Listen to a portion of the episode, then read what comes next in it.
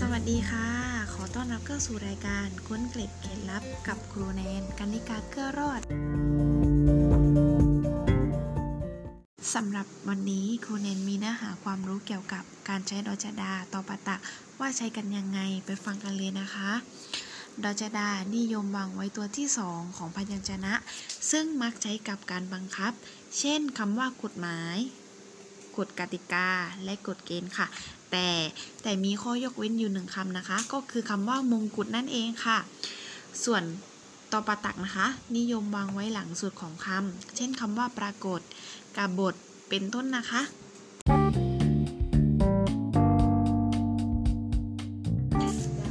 ค่ะสำหรับวันนี้นะคะ ครูก็นำเสนอเกร็ดความรู้เล็กๆ น้อยๆ เพียงเท่านี้นะคะ อย่าลืมกดไลค์กดแชร์และกด Subscribe ให้ครูด้วยนะคะ เพื่อที่จะไม่พลาดรายการ